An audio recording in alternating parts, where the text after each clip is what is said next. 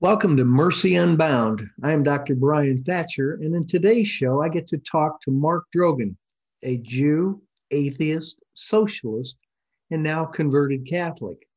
He will share with us insights on how, from the Old Testament perspective, the story of the prodigal son deals with the divided kingdoms of Israel, and the northern kingdom of Ephraim represents the prodigal son. Do you struggle forgiving others? How about yourself? We discuss the underlying theme in the prodigal son story of forgiveness and the need for repentance, and also the great mercy of God. I hope you enjoy the show.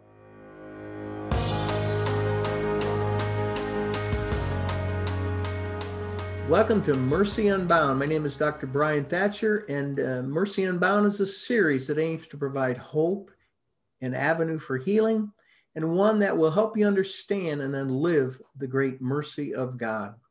With me today is Mark Drogan.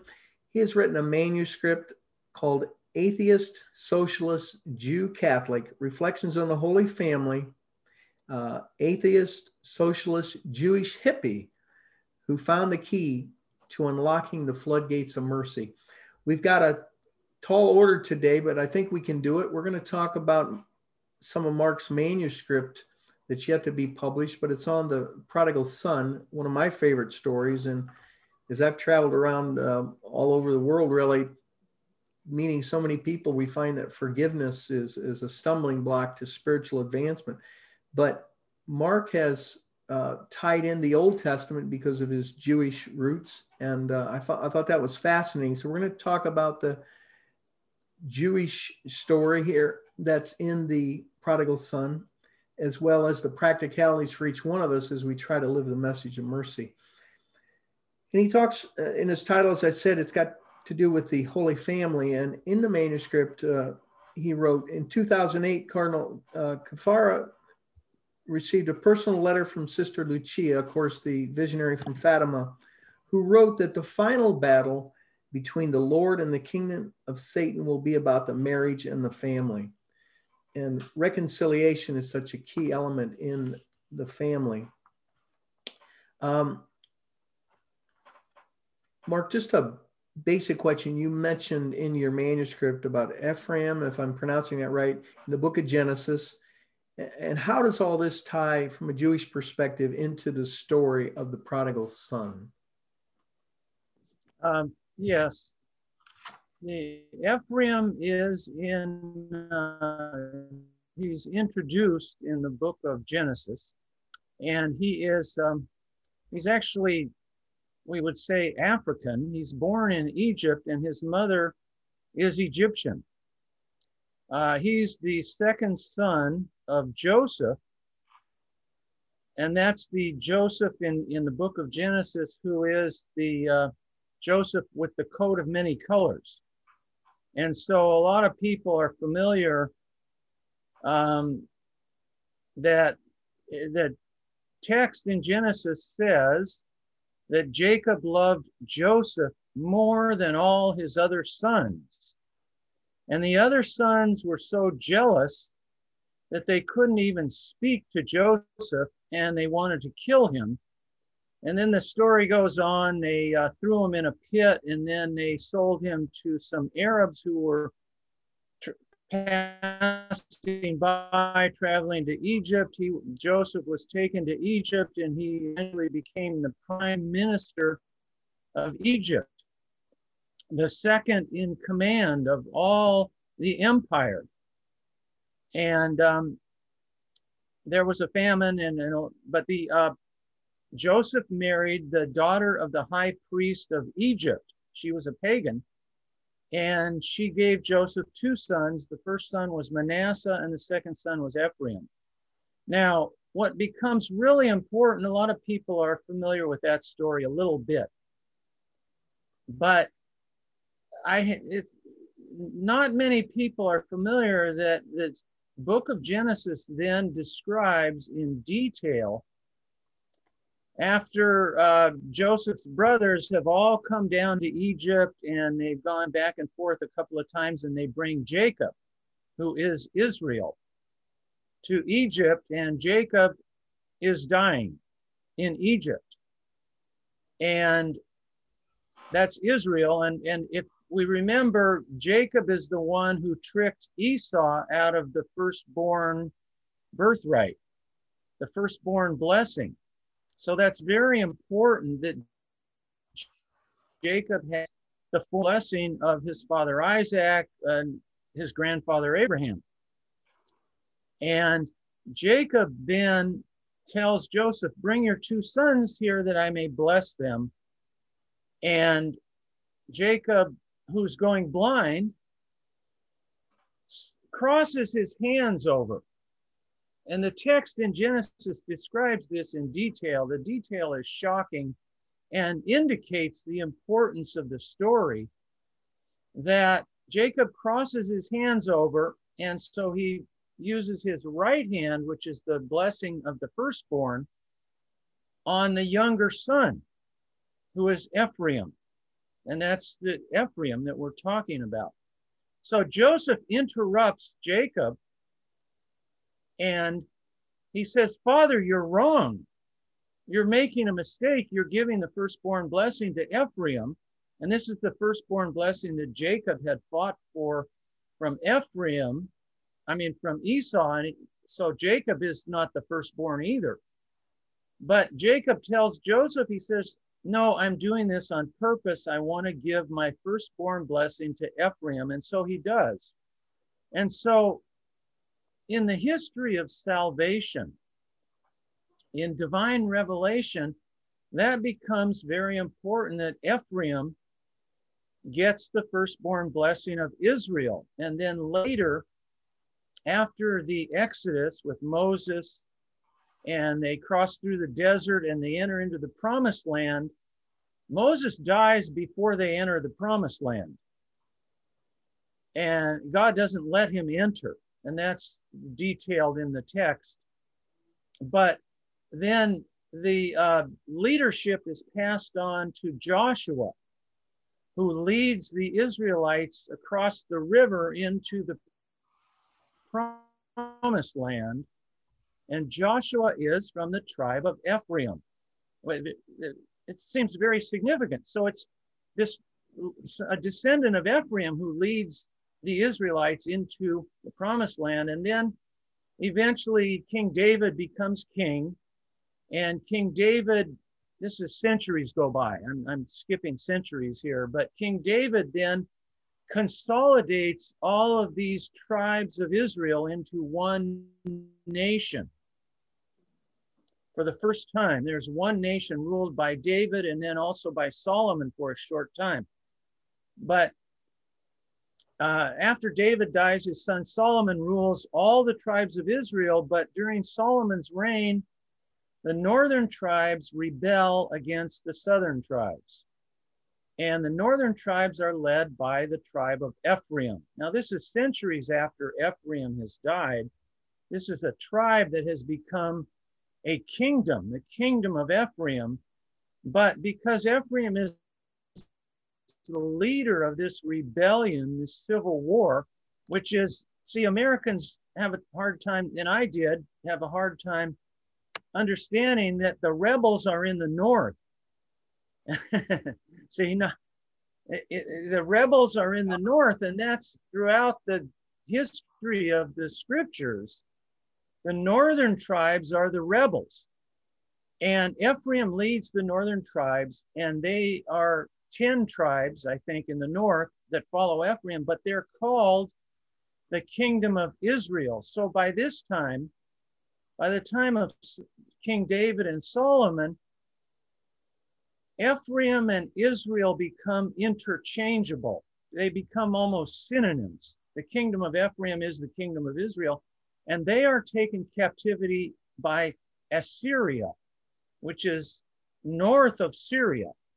It's more like Turkey. And, and uh, so Assyria takes these 10 tribes into captivity, and then they become, after centuries go by, they are known as the lost sheep of the house of Israel. And Jesus speaks in the Gospel of Matthew. He says, I came only for the lost sheep of the house of Israel. And when Jesus sends out the 12, in the Gospel of Matthew, he tells them, Go only to the lost sheep of the house of Israel. So, an Israelite who's familiar with this history would think of Ephraim and these northern tribes that were taken captivity about 850 years before Jesus. And they were lost forever, and nobody saw any chance that they would ever return. So, do they represent in the story then in the prodigal son the rebellious son who wanted his father an inheritance? And yeah, yes, exactly. So, the church fathers for 2,000 years, really, um, although sometimes we forget these things and we lose track of all the history. But the church fathers, the, the Christian church fathers of the Christian church, have consistently understood that that's a, a parable in, in the Luke's gospel is a parable and it's kind of generic. So you don't have to know the history of Israel. But if you do, you see that the younger son, the prodigal son who goes away to a faraway place, represents Ephraim. And Ephraim, literally, the, the kingdom of Ephraim in the time of David and Solomon, the kingdom of Ephraim refused to worship in Jerusalem.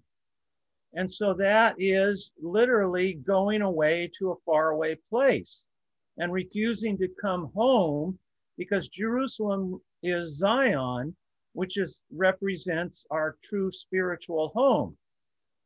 So the younger son in the parable of the prodigal son refuses uh, he leaves home. He goes to a faraway place. And so that uh, church fathers have always understood that as a symbol, a symbolic reference to the lost sheep of the house of Israel. Did the tribe of Ephraim, they did repent? Did they come back? Well, historically, there's not much evidence of that. No, uh, but the Christian church then has, I think, pretty much understood the 12 apostles who are all from Galilee. They're 12 Galileans represent these lost tribes of, of the northern kingdom, the return of these lost tribes. Because, see, the southern kingdom was And Judea.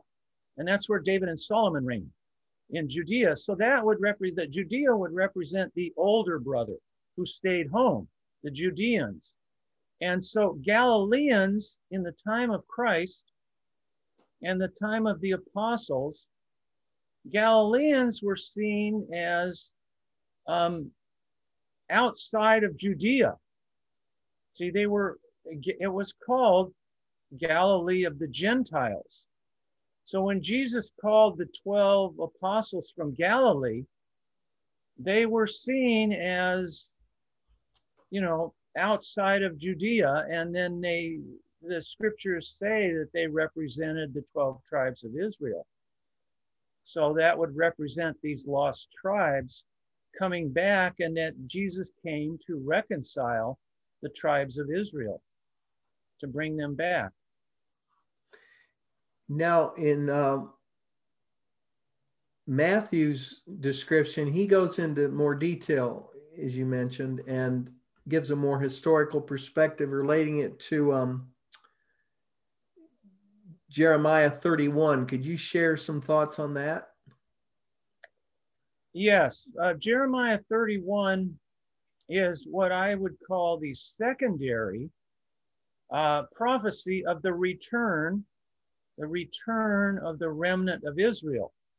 Now, it's very important. Uh, the primary prophecy is in what we call the book of Emmanuel, which is Isaiah chapter 7 through 11, where it has the prophecy that Matthew quotes in the first chapter of Matthew um, A virgin shall conceive and bear a son and shall call his name Emmanuel. And that's where we get the name the book of Emmanuel because that's that primary prophecy that a virgin shall conceive and bear a son. Matthew quotes that, but the book of Emmanuel goes through chapter 11 and uh, prophesies the return of the remnant of Israel. And in the book of Emmanuel, in the prophecy from Isaiah that Matthew quotes three times, I believe, Isaiah says, Ephraim will no longer be at enmity with Judah. That's part of the prophecy of a virgin shall conceive and bear a son, and the remnant shall return, and Ephraim will no longer be at enmity with Judah. So that's the primary prophecy. But then Jeremiah expands it quite a bit. And Jeremiah talks about eh, literally, if you read the Hebrew, Jeremiah says, The day will come when the Nazarenes, and that's an important word because the Holy Family lives in Nazareth, they are Nazarenes in Galilee of the Gentiles. So Jeremiah says about this reconciliation of the, the uh, tribes of Israel. Jeremiah says, The day will come when the Nazarenes will go up to a mount and cry out, let us return to Zion, because they're the F, the ones from the northern tribes who refuse to worship in Zion. So Jeremiah prophesies that they prophesies that they will say in Jeremiah 31, and Matthew quotes this. They will say, Let us go up to Zion. And then Jeremiah, the prophecy goes on and describes the remnant returning, the blind and the lame, uh, coming back from the north. Literally, it says coming back from the north. And then it says, Rachel weeping for her children, which Matthew quotes, and we're familiar with that. Rachel weeping for her children, and she refused to be consoled because they were no more. That's in Jeremiah 31 in this passage. But then God interrupts Rachel in the book of Jeremiah, and Matthew's readers know this because Matthew's writing for people who are familiar with the Hebrew prophets. God tells Rachel, Stop your weeping. I will wipe you the tears from your face. I will bring your sons back. I hear Ephraim crying now. And in the book of Jeremiah, then, we have Ephraim's act of contrition in the first person. Ephraim says, I will repent and return. I will return to Zion. I will repent and return. And the words, uh, if you look at the words, they're almost the exact words that the prodigal son uses in the parable in Luke. So there's a clear connection there with the prodigal son and Ephraim repenting. And so repentance becomes the fundamental message. I will repent and return to my father's house, which is what the prodigal son says. So that's really all you need to know because uh, St. Luke's gospel is the message of the gospel. There's nothing lacking. You get the gospel there. And that parable of the prodigal son tells us about the Father's boundless mercy. You know, Mark, uh, I found that historical perspective you just walked us through really interesting because uh, most of us don't know these things. But being more simplistic, I guess, I think of the two parts of Israel coming together. It's like a family. And uh, in the real sense, in America and throughout the world, families are torn asunder. There's so much, uh, people aren't speaking. I, I see it. Forgiveness is the biggest stumbling block in my mind to spiritual advancement because people hold on to things, they refuse to reconcile, and uh, people don't want to take the first step. And even like you say with the Father, but we have to ask for His mercy, and that requires humility. You know, the simple ABCs of mercy A, ask for his mercy. B, be merciful to others. And C, completely trust in God. But you got to ask for his mercy. And uh, a few years ago, I was in Canada speaking, and uh, the first night was on forgiveness. And uh, the next night, a gentleman came up to me and said, Oh, I just want to tell you what happened. Last night's talk really hit me because my cousins and I, none of us have spoken for years. When my, our parents were younger, they got into a fight and they never spoke to each other. And when all them passed, the, the cousins just kept it up. And so nobody's talking to nobody. Well, he went home that night and called his uh, cousin, and she wept on the phone. And they were going to meet the next week. And I thought, you know, like if you look at this image of divine mercy, you can see Jesus's knees bent a little bit. He's walking, and somebody has to take the first step. And uh, this is just a beautiful. You've tied in the scripture in the Old Testament to this beautifully, and um, forgiveness is so difficult, isn't it? Yes, yes, it's difficult. And it was difficult for me when I was 28 years old. Um, I was a, an atheist, I, I, unbaptized. I had uh, become interested in Jesus Christ, but I didn't really know him very well. But I was taking instruction in the Catholic Church, and I was desiring to be baptized. And uh, I was at a point where I thought, well, God is merciful and God will forgive me. But I doubted myself.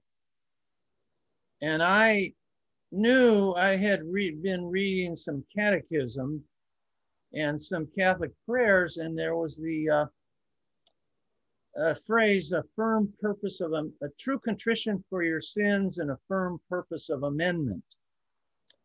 And I doubted if I had true contrition for my sins and a firm purpose of amendment. I didn't doubt that God would forgive me, but I doubted myself. And what finally made the difference and, and gave me the, the hope to, to be baptized in fear and trembling and take a leap of faith was uh, the priest that was instructing me actually explained that really we're human and we don't have perfect uh, a purpose of amendment and perfect contrition. But we ask god to give it to us. We pray for it. And all we have to do is turn towards god. Now the word turn is repent and return. In Hebrew, it's all one word. Hmm. Repent and return, to turn back to God, to turn to God. And so in the parable of the prodigal son, it's so clear. The father, the merciful father, wants his son to return and is waiting for his son to return and even goes outside the house looking for him to receive him. But he waits until the son turns. The son, and the, the text that's in um, the prodigal son, it says, when he, Jesus says in the parable, when he came to himself. And that's the same phrase in Jeremiah. Ephraim says it in the first person. Ephraim says, I came to myself. That's in Jeremiah 31. I came to myself. And so that's that that introspection or that metanoia, that change of mind, that change of heart, that conversion that God requires of us. God is all merciful, but He's not going to force us. He's not going to violate our free will, but we don't have to have perfect contrition. The prodigal son, obviously, if you look at the text literally, did not have perfect contrition. He said, Let me be your servant. I do not deserve to be um, your son. He said, Just let me be a servant. He said, and he had selfish motives. He said, I'll be better off as a servant in my father's house than I am here. So it was selfish. It was not perfect contrition, but it was good enough. He turned and he was sincere and he was without guile. He was sincere, and God reads our hearts. And God knows if we take that one step toward God, if we turn toward God, He will rush out to meet us. And that's what the Father does in the parable. He doesn't wait for the Son to get all the way to the doorstep. He rushes out to meet him because he reads his heart. He knows that he is without guile, that he is sincere and he's sorry. He has contrition enough that God, in his divine mercy, will give the grace to fill up what is lacking in our perfect contrition and make it good enough for us. And that's where I was at when I was baptized. I knew that I didn't have perfect contrition when I was baptized. So I took a leap of faith and 45, 48 years later, I can say that I've been growing stronger in my faith every day from faith to faith. I still don't have perfect faith. I still, you know, struggle and I need the sacrament of confession. But what that means is to be sincere. God reads our hearts. And I wanted to just mention real quickly that we've talked about the Gospel of Luke where you have this generic parable where you don't need to know the history of Israel. And in the Gospel of Matthew, where he's quoting uh, the, the prophecies of Isaiah and Jeremiah and really ex- explaining the history of Israel and how Jesus brings together the lost sheep of the house of Israel. But in the Gospel of John, chapter 1, in the Gospel of John, and a lot of people overlook this because they think of chapter one of the Gospel of John. There's a lot there. There's a lot in the first chapter of John's Gospel, but it ends with Philip going to find Nathanael. And Philip says, We found the one that Moses and the law and the prophets talked about, Jesus, the son of Joseph of Nazareth. And that's very important because it's Joseph of Nazareth. He's a Nazarene. Anyway, Uh, Philip tells Nathanael, come and see. And then as Nathanael was approaching, which is exactly what we see in the parable of the prodigal son. As the prodigal son was approaching, the father rushed out to meet him. So in the Gospel of John, we see the same thing personified in Nathanael. As Nathanael was approaching, Jesus said, Behold, an Israelite in whom there is no guile. Now, the readers of the Gospel of John and the Gospel of Matthew, the apostles, knew that he said an Israelite, not a Judean, an Israelite representing the lost sheep of the house of Israel, the northern tribes, Galilee of the Gentiles, the Nazarenes, an Israelite in whom there is no guile. And so only God knows if I'm without guile. Right, right that's in my heart. God reads my heart. And so Nathaniel naturally said, How do you know if I'm without guile? And Jesus said, Before Philip called you, I saw you under the fig tree, which is very symbolic. We don't have time to go into it. But Nathaniel understood and recognized there were three prophecies of the return of the remnant of Israel. He recognized the prophecy in Isaiah that we talked about the prophecy in Jeremiah with Ephraim repenting, and repentant Ephraim is without guile. And then the third one is in Zephaniah, where it says in Zephaniah, that's one of the minor prophets, but it says in Zephaniah, the remnant will return, the remnant in whom there is no guile. And so Nathaniel recognized all these prophecies and he said, Rabbi, you are the Son of God. You are the King of Israel, not the King of Judah.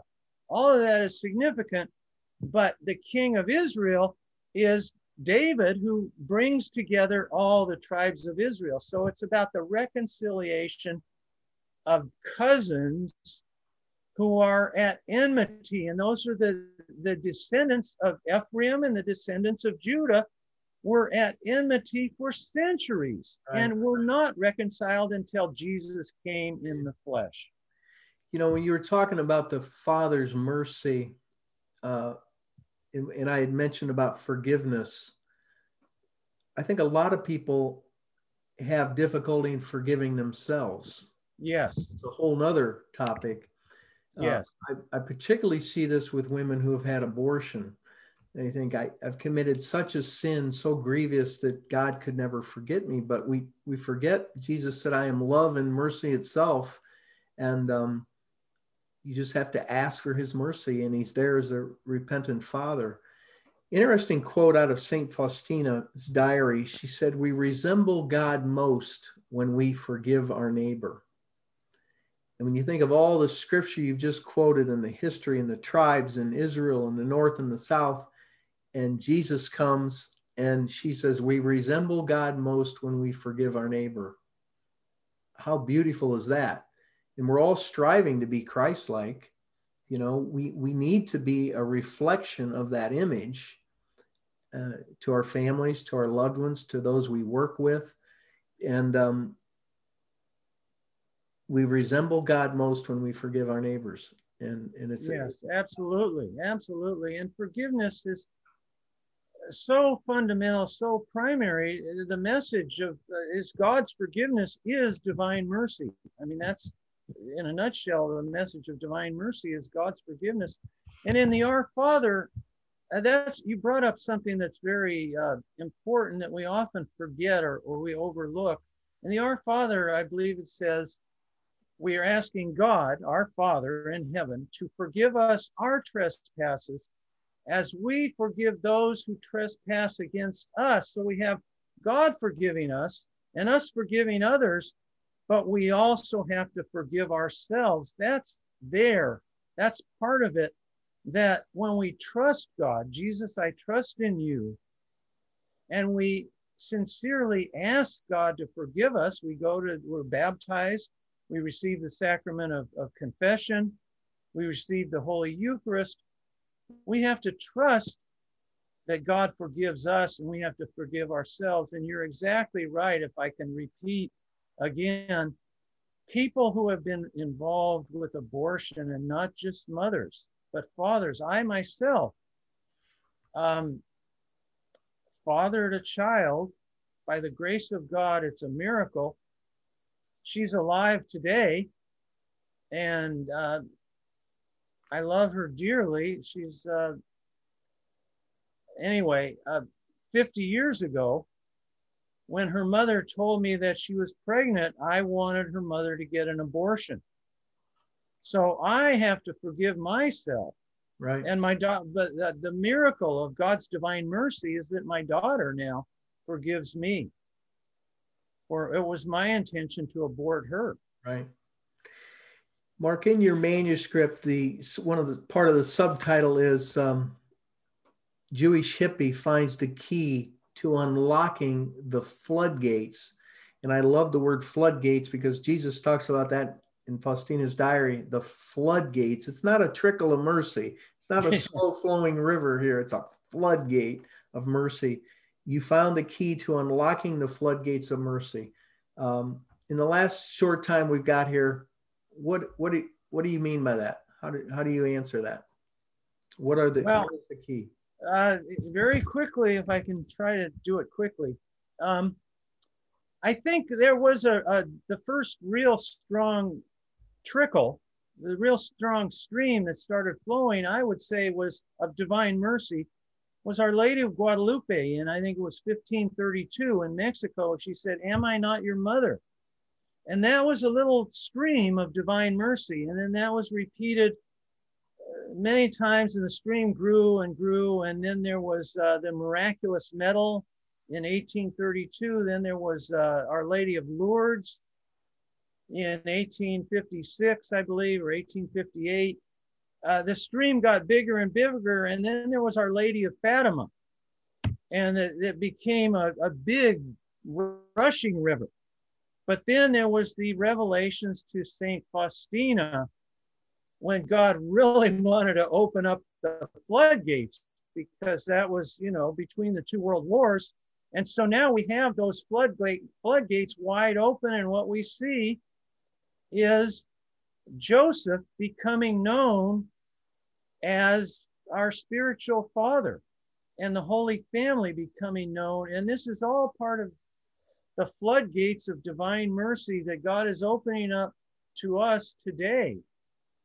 And and just uh, the last thing, I maybe or the first thing if you start the New Testament in the Gospel of Matthew and you get past the uh, the genealogy, the infancy narrative, when Matthew starts talking about John the Baptist, And John the Baptist came preaching and he said, Repent. And then Matthew uh, goes on and then he tells the same thing. It's a parallelism with the same vocabulary. He says, And Jesus came preaching, and this is what Jesus said repent. And so the word there is repent. And that's what we were talking about the prodigal son. The father is, is you know, wants him to come home, but the father won't violate his free will and waits for the son to repent, to turn, to change his mind and come to himself. Well, that's a beautiful uh, reflection today we've had with uh, Mark Drogan and Mercy Unbound. I want to thank the audience for joining us.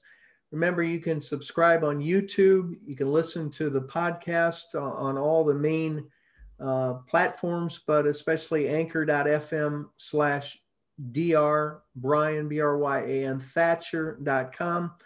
Uh, thank you again for joining. For more information, go to the website. And uh, I think a key element we talked about today uh, really is um, I enjoyed the historical perspective, but in all of us in today's families, we've got to love each other, we got to forgive each other, and we have to be a reflection of Christ to each other. And uh, that will transform the world. I think it was Martin Luther King said, Darkness cannot drive out darkness, only light can. And Jesus is the light of the world. Hate cannot drive out hate, only love can. And we know Jesus is love and mercy itself. So thank you again, Mark, for joining us. I look forward to having you back. Uh, get back to me for sure when the manuscript is published, but we've got a lot of other areas in that book we can talk about. So thank you again, everybody, for joining us today on Mercy Unbound, and I hope to see you next week. God bless. Please subscribe to our YouTube channel for the video portion. The podcast can be heard at anchor.fm slash dr Bryan B R Y A N Thatcher, T H A T C H E R, and on all the major podcast forums. I would love to speak at your church or conference, and please consider supporting our efforts to spread the truth to a hurting world. Thank you again. And for more information, go to the website at drbryanthatcher.com.